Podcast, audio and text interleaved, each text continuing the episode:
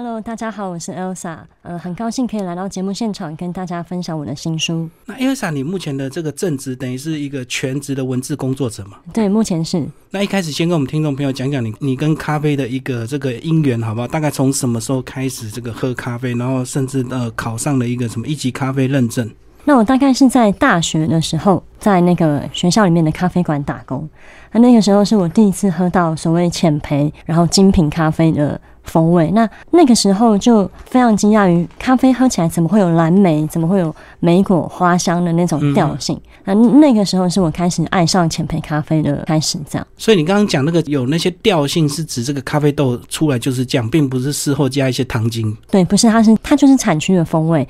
那那个时候是二零零七年、二零零八年的时候，我就开始认识精品咖啡了。然后后来呢，这个呃一边工作，然后毕业是在所谓的画廊工作嘛，哈，做一些文艺的一个工作。然后后来为什么会考一个这个欧洲精品咖啡协会的一个咖啡师认证？哦，那这个要先讲到我呃大学毕业后，我去伦敦进修平面设计，在那个时候我就认识不同咖啡馆样貌，因为欧洲咖啡馆跟台湾的咖啡馆它的特性是不太一样的。那他们那边人喝咖啡的氛围也不太一样，它是很自然。那咖啡在他们生活里面就是很日常的饮品。那回来台湾之后，在画廊工作，那之后我也开始经营咖啡因的地图。那因为经营这个粉砖，那开始有有粉丝朋友按赞啊，给我一些回馈。嗯，那我就想说，好，那我要更了解咖啡到底在玩些什么。因为这个样子，我才会去呃上所谓欧洲精品咖啡师协会的课程，那考取一级的咖啡师证照。所以，它这个证照主要就是呃，让你比较懂得品尝咖啡嘛。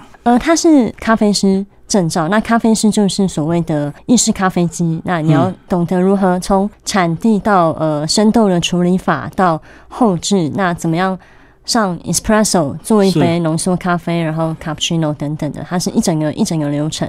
然后像这个相关的这个执照，除了这个一级咖啡师，是不是还有所谓什么烘焙师的？对，还有分成烘豆子的一个执照。对，没有错，还分成咖啡烘焙跟咖啡品鉴，那都是不同的课程。嗯，先讲一下你在英国的经验好了。这个好像大家想到咖啡就自然想到这个法国，对不对？法国人是不是真的比较比英国人会喝咖啡？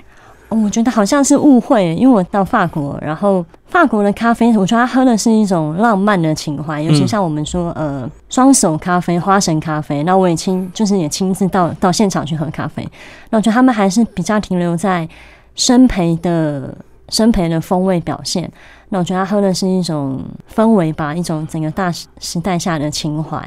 那伦敦，伦敦它给我的感觉是走在比较前面。嗯，那它的不管是在他们每年的四月份都会有办伦敦咖啡节啊，是对，那比较强调产区的风味跟时下的潮流比较符合。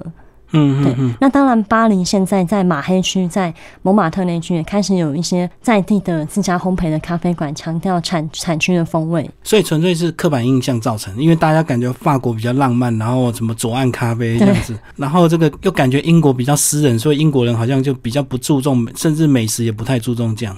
对，我觉得是一个误解。其实英国还蛮多东西好吃的。好，那这个回来之后开始经营粉砖，开始有这个呃，有人帮你按赞之后，就就让你产生动力，就一定要更了解咖啡，就保持着一种纯粹分享的一个心态嘛。对，没有错。嗯，因为不能，我个性可能不能让按赞的朋友觉得好像追踪这个专业很没有感觉。嗯嗯嗯，所以我们的咖啡一般就分为所谓的连锁咖啡跟独立咖啡，就这么两大区块嘛。对，基本上都是用连锁咖啡跟独立咖啡来分。其实市面上，如果说你要呃写一本咖啡的书，想要比较有市场考量，你可能就写解剖这个星巴克，大家会比较有兴趣，甚至说呃还有所谓所谓的书，什么星巴克一定要买中杯，不要买大杯这样子。那你为什么会选这个独立咖啡来做你这么关注的一个焦点？因为我觉得独立咖啡它就是店主人的延伸。那其实每间独立咖啡馆，它可以展现不同的调性。其实，在每次譬如说有国外的朋友来，或者是国外的报章。杂志提到台湾的咖啡馆，那他们都是会提到很多元面貌的的发展，所以我会觉得那个是比较有趣的，我想要去去关注、去记录下来的面貌。这样，嗯，那连锁咖啡其实它当然是大众化，可能每个人上班每天都可以去那边外带一杯咖啡。对，那我想要关注的是比较有嗯比较有文化性的咖啡店这样。可是我觉得独立咖啡有时候这个坏处就是说来来去去非常多，对不对？因为可能这个他们只懂得怎么泡出好咖啡，可是不太会经营，所以就可能会这个老板换来换去哦，不像这个连锁店，它有一定的这个 SOP，它有一定的这个成本考量控管。嗯哼哼哼，嗯，但其实我反而觉得独立咖啡馆它可以跟客人有更某种程度上的情感的连接。像我们可能社区型的家里楼下附近的社区型咖啡店好了，你可能每天都下去买咖啡，到后面他会知道说，哎，你今天要喝什么咖啡，都都不用说，他都他都知道。是，然后或是在，我觉得他会培养跟客人培养出一种默契，那种是连锁咖啡店反而比较得不到的回馈。所以这个呃，独立咖啡有时候就是感情的一个连接，甚至呢，它是这个乡镇的一个这个社区社区中心，大家每天来喝一杯咖啡，就是为了跟老板闲聊。对，很很多时候是这样的，或是你可以听到整个社区的大小事情。所以这个相对来讲，独立咖啡几乎最重要就是老板，对不对？对，我觉得只要老板一换了，这个整个味道、整个感觉完全都不一样。对，因为他就是店主人的灵魂嘛。那你可能有时候像，甚至我可能去要去那家咖啡店，今天老板不在我可能就会选择哎再去别下次再来。对，因为可能不同人就泡出不同的感觉。对，那当然咖啡对不同人一定会。有不太一样的表现，那除非你当然 SOP，如果你照着它的照这个流程来做的话，可能还是可以泡出有点像，但是我觉得还是不一样，对不对？对，这心里的感觉啦。真的，真的，这个这个虽然说有些独立咖啡馆，它如果做的比较久一点，它可能会呃，他是夫妻共同经营，他们也许就会有一套标准的流程。当老公不在的时候，老婆也是会做，可是这样喝起来感觉还是怪怪的。对我曾经去过一家那个中立的咖啡馆，叫。雷尔森咖啡，嗯，他们家的咖啡就是先生在做咖啡，然后呃，老板娘做甜点。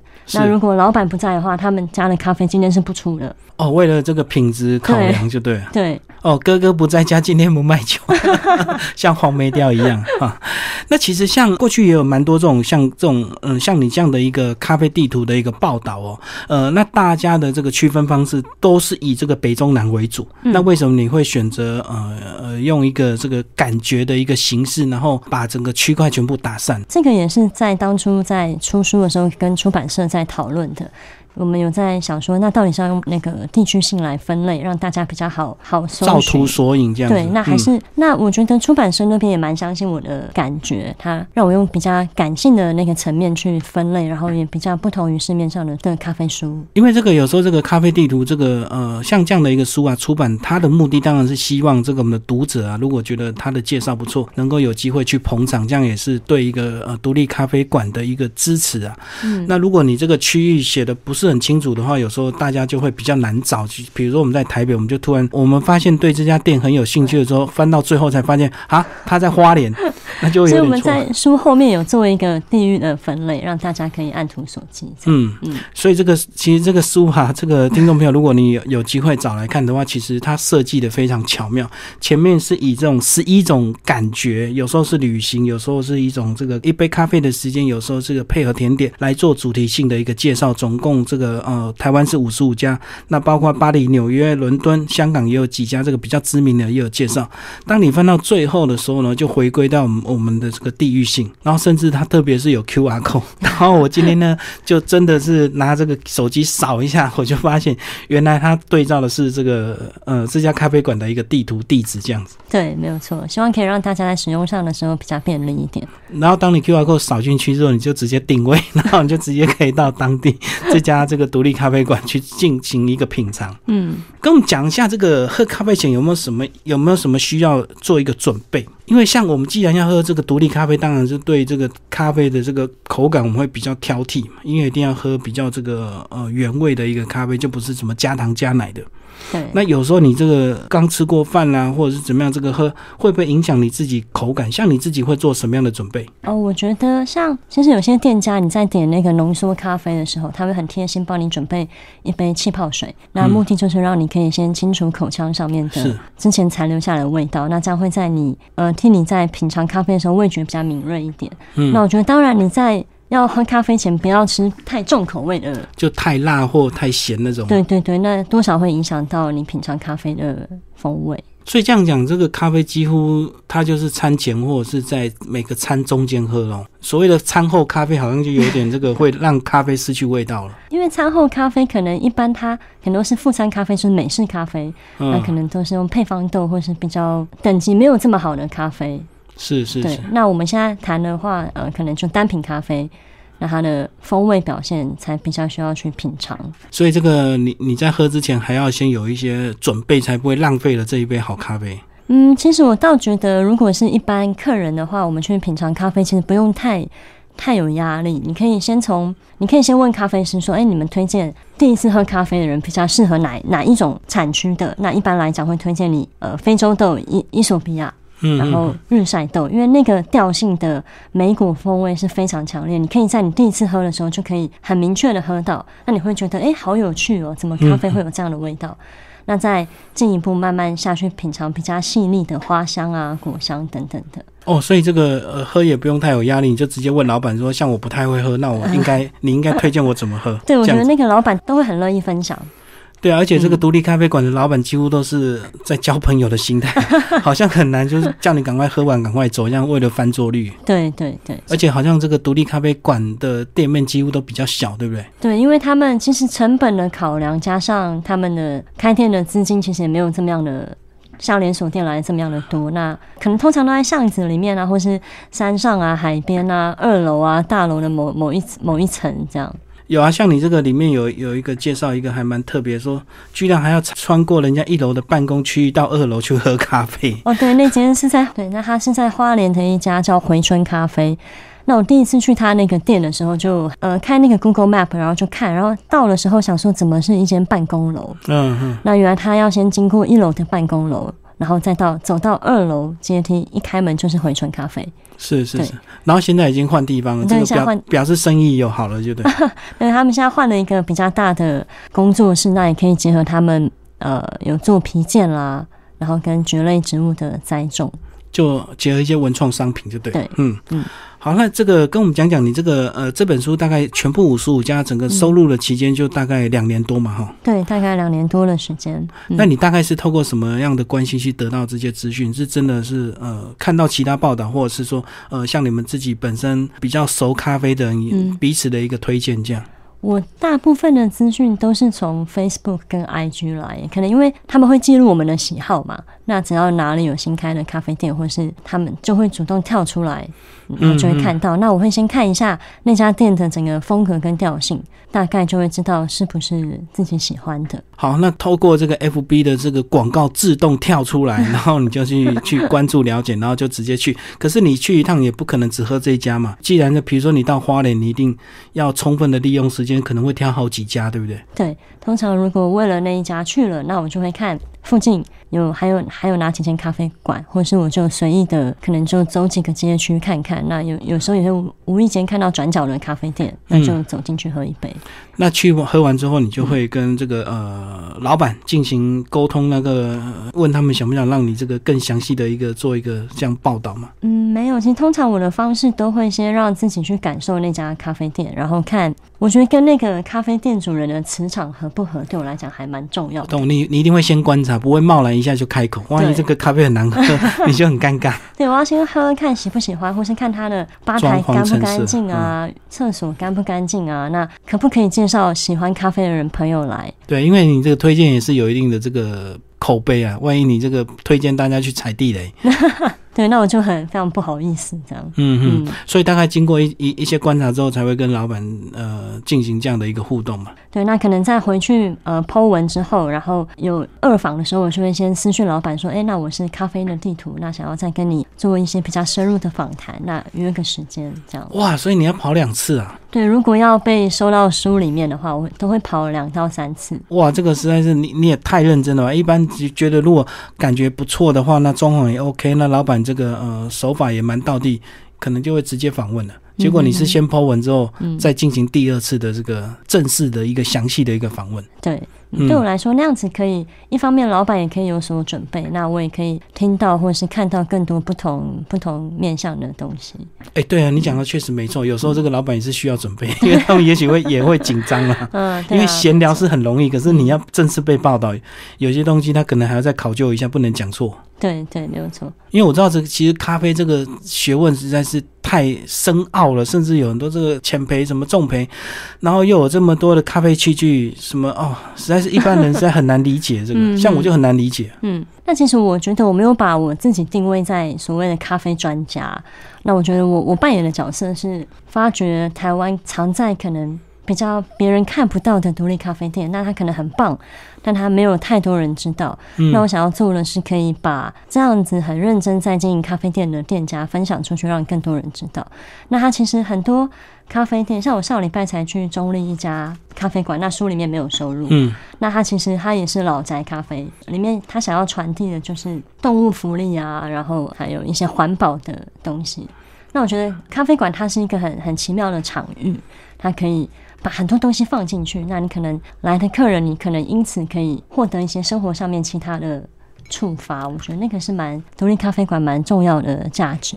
就是你上礼拜 FB PO 的嘛，然后是老街西旁边的，对哇，那家好像就是在西畔的一个房子，是不是？然后把它的后院改成这样咖啡馆。对，它其实已经六十多年的房子，嗯嗯嗯。它就在老街西旁。对，没有错。我有看到你的这个粉砖了，嗯那个光是看它的那个后庭院就很想进去这个品尝一下，而且在老街西畔，我在老街西后来也整理的不错，本来是一个很臭的一个水沟，对，嗯嗯，它嗯其实沿着现在沿着西畔散步还蛮舒服的。所以就表示呢，那附近房价也是有一点反映这个老街西的整治成果 那接下来就来帮我们聊聊书中一些比较特别的一个这个独立咖啡馆，好不好？好，而且我知道这个其实这个书还有一个特色啦，就是说，嗯呃，我们的这个 Elsa 都会进行侧拍，然后就是他喜欢侧拍的这个角度呢，就是正在冲泡咖啡的那种神情，所以都几乎都是侧脸。然后呢，他还会用这个手工呢，用自己画一下，表示他自己过去还有还是有这个相关产业的一个工作经验，还会画一个手绘图这样子。嗯，对，因为我觉得那个咖啡师在冲煮咖啡那个神情，其实蛮蛮吸引人的。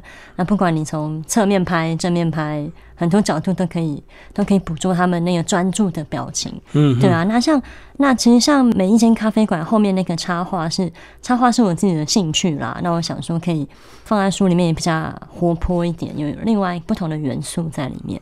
对啊，这个这个插画就是会配合这个当地一个这个独立咖啡的一个地址啊、电话啊，以及它这个个开馆的一个时间都有详细做一个说明，然后也会这个提到说你品尝了什么样的一个咖啡。对，可以让那个朋友在看这本书的时候看到最后啊，如果想要去的话，可以看看 Elsa 是喝哪一种咖啡，可以做一个参考，比较你在选择的时候比较好选。而且你喝这个咖啡，可能在书中就有比较多详细的一个介绍。那听众朋友，你就可以呃一边品尝这样的咖啡，一边看你这个书里面介绍的一个文字，然后看看你的感觉跟 Elsa 到底一不一样这样子。嗯，蛮有趣的。所以我觉得这个，呃，你出这本书也蛮有意思的。虽然这个这个两年多的时间非常的辛苦啊，而且可能一天有时候可能要跑好几家店，对不对？要喝好几杯咖啡，对，有一天哦，我曾经一天我在咖啡馆里面喝到，觉得自己快醉了，是醉不是反胃吗？没有是醉。嗯，有有一天晚上，其实咖啡喝多了，他我们常常咖啡喝咖啡，好朋友在聊天，大家都有喝咖啡喝到醉了的经验。嗯，他是想睡觉，他不是是反胃或是怎么样。所以我们都说，好的咖啡其实你会越喝越想睡，反而嗯，不会让你很很有提神的感觉。就是那个咖啡因的一个影响，对不对？对，我以前听到是喝咖啡喝到这个胃酸呐、这个胃就是这反胃、胃食道逆流那种。对啊，当然还是建议喝咖啡前要先垫垫肚子啦。哦哦哦哦，所以那是不一样的，这个豆子喝出来就有不同的感觉。好的咖啡喝起来是不会反胃的。呃，生豆品质好，那把很多瑕疵豆挑掉，其实对身体的反应会就不会有那些不好的身体反应。哦我知道有些人喝咖啡还会心悸啊。对，那可能就是喝到生豆品质不好的咖啡。所以这通常都是 超商咖啡比较有机会，因为便宜啊。对，如果你喝这个这个是像独立咖啡馆这么好的咖啡，应该就比较不会有这样的一个反应啊。好，那当你这个呃到处跑之后呢，其实呃除了这个去感受这个店主人的用心以及他的装潢之外，呃，另外你你会不会去？跟他们这个进行一些分享，就是他们都是怎么样来维持他们的经营之道。因为有时候你咖啡煮的好喝，可是如果经营不下去，那也不是办法。啊这个，那你会不会彼此跟他们进行一些这样的一个交流分享？我，会。像其实像独立咖啡馆，我觉得他在经营方面，很多店主人在开店前，他都是天马行空去想象，想很多就对，对，想很多。他觉得我的咖啡一定要。用什么样的豆子啊？那一定要给客人喝酸的啊，非酸的不卖，因为那还是好的咖啡。那其实然后在开店之后，慢慢会开始懂得妥协。其实你一杯好的咖啡，不管你咖啡再好，你没有客人欣赏，那那杯咖啡其实还是不成立。嗯，那所以他们会慢慢调整他们的心态，对心态。然后像其中有一间，呃，书中有介绍一间第四篇 Stone Stone Espresso Bar 那一间，那个老板对吧？那他他也有提到说，他以前觉得一杯完美的咖啡，他有一个理想的典型。那开店之后，他才慢慢调整他的心态，他觉得再完美的咖啡都需要有客人来欣赏。嗯嗯嗯，就是要客人消费啊，因为有时候你太坚持的话，我能够理解你刚刚讲的那意思。比如说，有时候你你觉得你这杯咖啡做起来他应该怎么喝，可是客人他就并不一定这么懂咖啡，他就非要加糖加奶精他才要喝，那你到底要不要卖他？对，那书里面其中有一个那个杜宅咖啡老板就有跟我讲过他的消费经验，他就说他也是去一家。呃，精品咖啡店，他要外带一杯拿铁，那他就想要加糖，那店家就坚持不给他加糖。是，那他其实当下的消费的感觉就是很很不好，所以他开店之后，他就他不强制客人说你一定不能加糖，那他觉得那个是提供给客人选择，那我们只是希望你不加糖去品尝咖啡的原味，那选择最后还是交给客人决定。甚至我在想，有也有一种另外比较变通的一个方式，你也可以做一个简单的分杯啊。那分杯之后，这杯让他加糖喝看看，他喝完他喜欢的味道。另外，你再建议他喝原味，让他自己比较。也许这个客人就无形中被你导正。这这这个方式也蛮好的。对啊，因为他两边一比之后才发现啊，原来老板的建议是真的有道理的。嗯嗯，因为其实很多人是因为不懂，没有人告诉他，对，或是他曾经喝过，让他觉得很苦涩的。对，他就认为咖啡一定要喝加糖加奶精，这样才叫咖啡。那苦咖啡干嘛喝那么苦的咖啡？可是很多咖啡其实不是苦嘛。对，是因为我们以前喝的咖啡不好，才是苦咖啡嘛，对不对？嗯，对啊，所以对，没有错，咖可以让客人，因为我们都说咖啡的喜好，它是选择出来，是比较出来的。所以像刚刚李李大哥说的那个方式也很好，你就是让客人去比较，让他慢慢去懂得喝咖啡的。的美好，对，还是要花一点时间啊。这个有时候把客人当做自己的好朋友，你就会更有耐心去引导他，而不是认为说这个客人很吵啊，不懂咖啡啊，赶快喝完之后消费完付钱，赶快离开这样子。好，那接下来我们继续来再聊一些呃里面的一些特别的咖啡店，好不好？因为我知道这个呃独立咖啡馆好像大部分店面都很小，对不对？有时候还会小到让人家觉得很惊讶，可能只有一个位置一样。哦，对，像里面其中有介绍了一篇叫一席咖啡。在第一个篇章，呃，喧闹城市中的迷人姿态，那它一席咖啡，它里面就只有一个位置，所以它那个位置只要有一个人坐进去之后，大家都只能外带样子。那其实那个店主人那个小小高老板，他其实为什么要保留一个位置，是就是因为不想被定义成外带外带霸，所以他特别在他这么迷你的店里面放了一个位置。嗯，嗯那也希望客人可以到到他这边消费之后，透过跟他的互动。在心里面留下一席之地。哦，这个还蛮有意境，而且重点是，只要你有一个位置，你就是真的是有可以内用的一个咖啡馆，就不是纯外带这样。哦，一个跟零就是有差。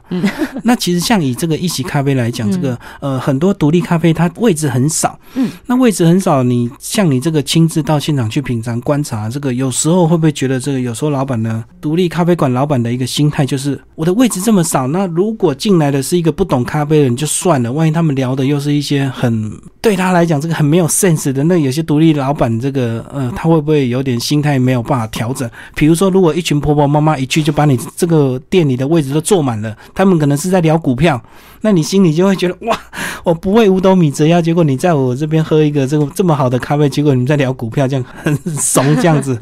那我觉得其实这也是我们到咖啡馆喝咖啡很有趣的地方，就常常可以听到很多不同的大家在讨论的不同的议题。对啊，因为不可能大家都在聊文创、聊艺术。或聊咖啡怎么品尝，或者是聊甜点怎么搭配啊？对啊，我觉得那个其实还好，我觉得包容性很强啦。所以这个老板自己也心态也要调整，对不对？因为如果他真的是太有理想，这个有时候他也受不了这个客人在他这个店里面讲一些有的没的这样。那可能就会上那个靠北咖啡版。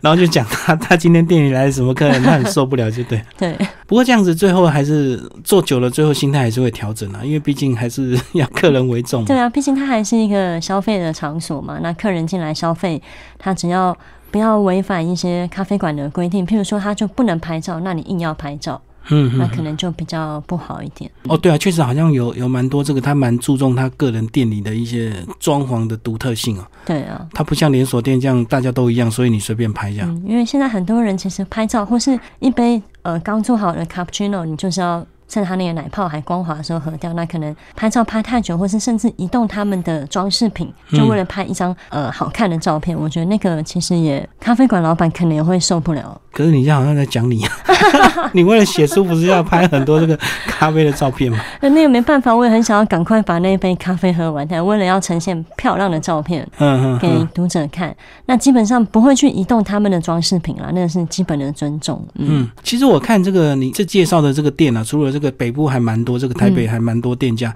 另外，关于这个嘉义、台南都有好多所谓的老店新生的一个这种状态，对不对？用一个旧有的这个房子去改造。对，呃，所谓老宅咖啡，那我们。提到老宅咖啡，就会第一个想到台南，因为台南它就是首古都啊，对古都啊。那很多像日日治时期的房子被保留下来，那透过咖啡馆的进驻，然后再度活化它的场所，我觉得那样一个那样是一个很棒的方式。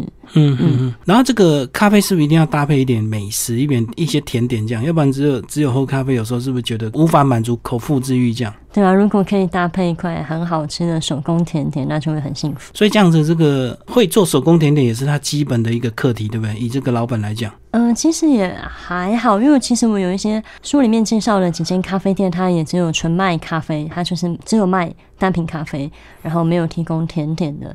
那有甜点，我觉得那是一个相乘的效果啦。对啊，你没有卖甜点，万一他喝你的这个单品咖啡，拿着这个隔壁便利商店买的菠萝面包这样配，你可能又很受伤啊。不会，像那个篇章第十篇市场内的咖啡馆，那其中有一个在基隆多好咖啡，它就在传统市场。里面，那它就很很欢迎客人去旁边带水饺或是带炒面过来他的摊位上喝咖啡，中西合并这样。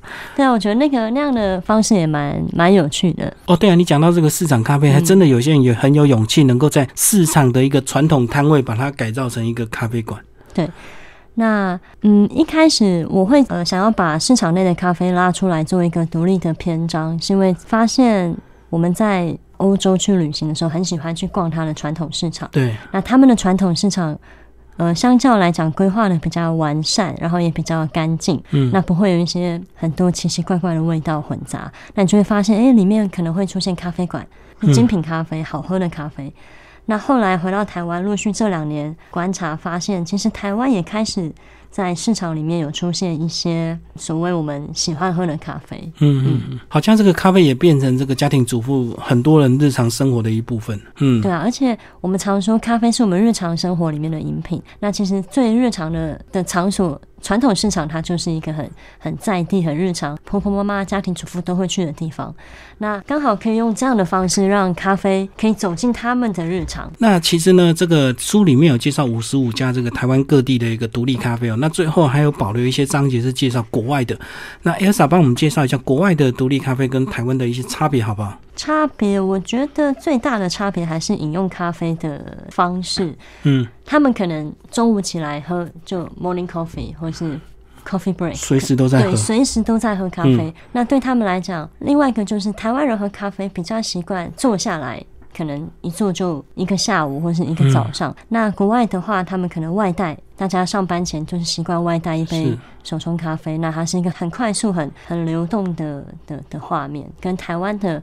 咖啡馆风景比较不太一样哦。那你这样讲，就是他们几乎把它变成生活的一部分，随时买，随时喝。那像台湾可能喝咖啡还是看心情，就是我要刚好有这个时间，我才要去坐下来好好的喝。对，或是跟朋友朋友约了要去咖啡馆喝咖啡。哦，所以这是不同的一个生活习惯了，还是不太一样。我觉得在普及上面还是有有落差。那像你这个书中也有介绍一些伦敦啊、香港的一些独立咖啡哦，呃，那个价位是不是大概就是跟着世界各地大概这个一个消费水准都差不多？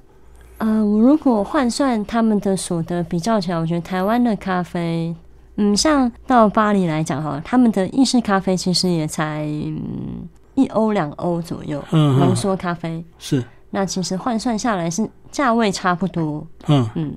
那最后帮我们总结一下这本书好不好？Elsa，你觉得这本书要怎么呃，读者买了这本书之后要怎么样来利用？那我觉得这本书它它就收录了这三年来我在全台各县市喝咖啡、造访不同咖啡馆后的归纳跟整理。嗯哼，那总共有五十五间，分成十个篇章，不同的面向来来介绍，然后最后又有收录海外篇。那我觉得我想要记录的是台湾当代咖啡馆它多元的面貌，是，那不是一本咖啡指南书，也不是说告诉你哪里有咖啡好喝，哪里有甜点好吃。嗯我想要读者可以看到的是，呃，每一间咖啡馆店主人在对，不管是对咖啡，或是对呃生活，或是对某一种理想。的热情跟跟想要传递的想法，那我觉得这个才是我想要透过文字跟出版书籍去记录下来的。它是一个可以有流传流传下去的价值，不是说可能呃咖啡馆不见了，就是有些咖啡馆会异动了，那异动之后这个就找不到了，这样。所以你重点是在这个咖啡馆老板的这个才是你这个采访的一个重点，对因为他的所表达出来的一切就是这这个这家独立咖啡馆的一个精神。嗯没有错。所以这个有别一般的这个咖啡地图读书，在这个比如说这个咖啡豆到底是长什么样子啊？那它到底用什么器具呃去冲泡出来的？你就比较少琢磨这一块，就纯粹是老板个人他的一些创业的心得，或者是他对咖啡的一个特有的感情。对，那当然还有呃，咖啡职人他们在坚持如何冲泡出一杯好喝的咖啡给客人的过程，也会有有所记录在书里面。那这本书呢，其实这个出版呢，引发了很多这个咖啡馆的一个疯狂的分享哦，所以这个书啊，相信卖的非常的好。那像 Elsa 自己本身呢，这个呃粉丝也很多哦。那最后讲讲你的下一步好不好？这个呃这本书出版之后，那你自己未来还有一个什么样的一个计划？未来的计划，我希望还是可以依照自己一开始的、一初开始的初衷，对，分享嗯更多喜欢的咖啡馆跟咖啡活动。那其实台湾像现在有很多庄园在栽种自己台湾的咖啡豆，哦我也想要让更多朋友可以认识，原来台湾它是一个唯一少数的可以看到，同时看到咖啡产区，然后又可以喝到咖啡好喝一杯好喝咖啡的国家。对啊，确实现在还蛮多人自己种咖啡，嗯，虽然那个量不是那么大，可是大大概就只能够做到自产自销这样子。对，那也有也有台湾特殊的风味。我知道像东山就还蛮多这个东山咖啡，对啊，东山、阿里山，呃，屏东的大武山，其实蛮多蛮多地方都有在种植咖啡。嗯，嗯，而且其实喝咖啡呢，还是有一定的一个健康的元素，对不对？并不是说喝咖啡就是不好啊，咖啡因怎么样？对啊，所以这个热爱咖啡还是有它一定的一个道理。那听众朋友如果有兴趣，欢迎找这本书来读哦。总有一家咖啡馆在等你。那有兴趣呢，也可以追踪我们作者 Elsa 的粉丝页，就叫咖啡因地图。为什么叫咖啡因？就是因为咖啡的咖啡因吗？对，那个时候一开始非常单纯的想法就是咖啡有咖啡因。我粉专其实追踪人还蛮多，有三万多。那听众朋友欢迎追踪他的这 Elsa 的粉钻，以及这个找这本书来读。好，谢谢 Elsa。谢谢大家。